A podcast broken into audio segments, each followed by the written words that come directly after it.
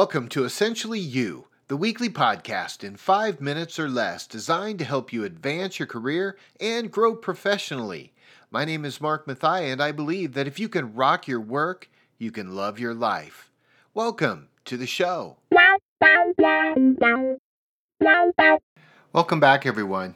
COVID-19 has impressed upon my thinking the need to improve my listening.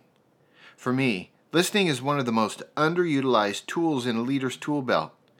Now, while listening is important, the truest art of listening is even more important, as that has you fully listening to the conversations, being actively engaged, and also being very aware of what you're projecting to others as you listen in. While not every one of us will have the opportunity to engage in a coaching conversation, I wish all managers would do more of this.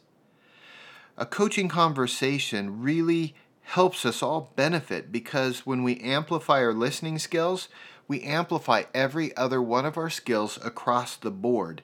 Listening actively to those around you can be a game changer at work as you begin to form deeper relationships and build a network of allies. Here are a few things I want to just stress when it comes to this process of active listening. Number one, listen and be mindful of how you're showing up in the conversation, just like I mentioned. What does that mean?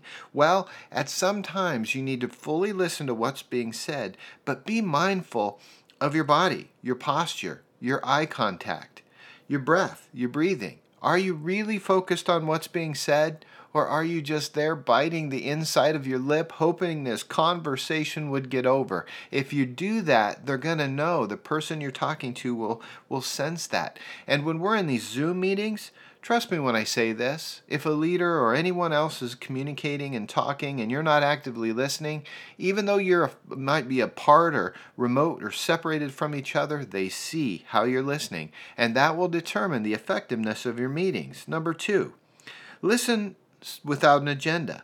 This is a practice I love to do, and it's not always possible, but when you get a moment, practice this. Just go into a conversation curious, with no agenda.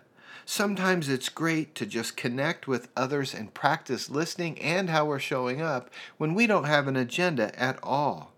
And number three, whenever possible, try to weave in some positivity or a positive intervention. Why do I do this? Well, when you ask people about their strengths or when you ask people about a high moment in the day, it really changes the tone and energy of a conversation. It also engages the spidey senses, as my friend Suzanne Mata says. And that's that sense of, whoa, something important is going to be said. And people tend to actively converse together better when there's a little positivity involved. Now, I think that showing up and really listening is one of the easiest ways you can get ahead at work.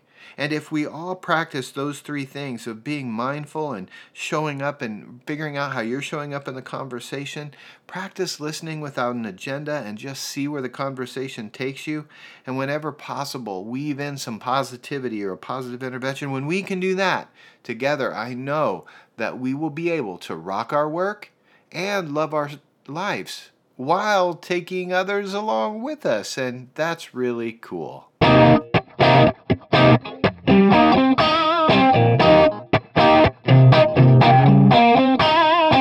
And now it's your turn to get out there and rock your work so that you can love your life. Not every job is going to be your dream job. I get that. However, if you can use your strengths every day and you know your stuff, the sky is the limit.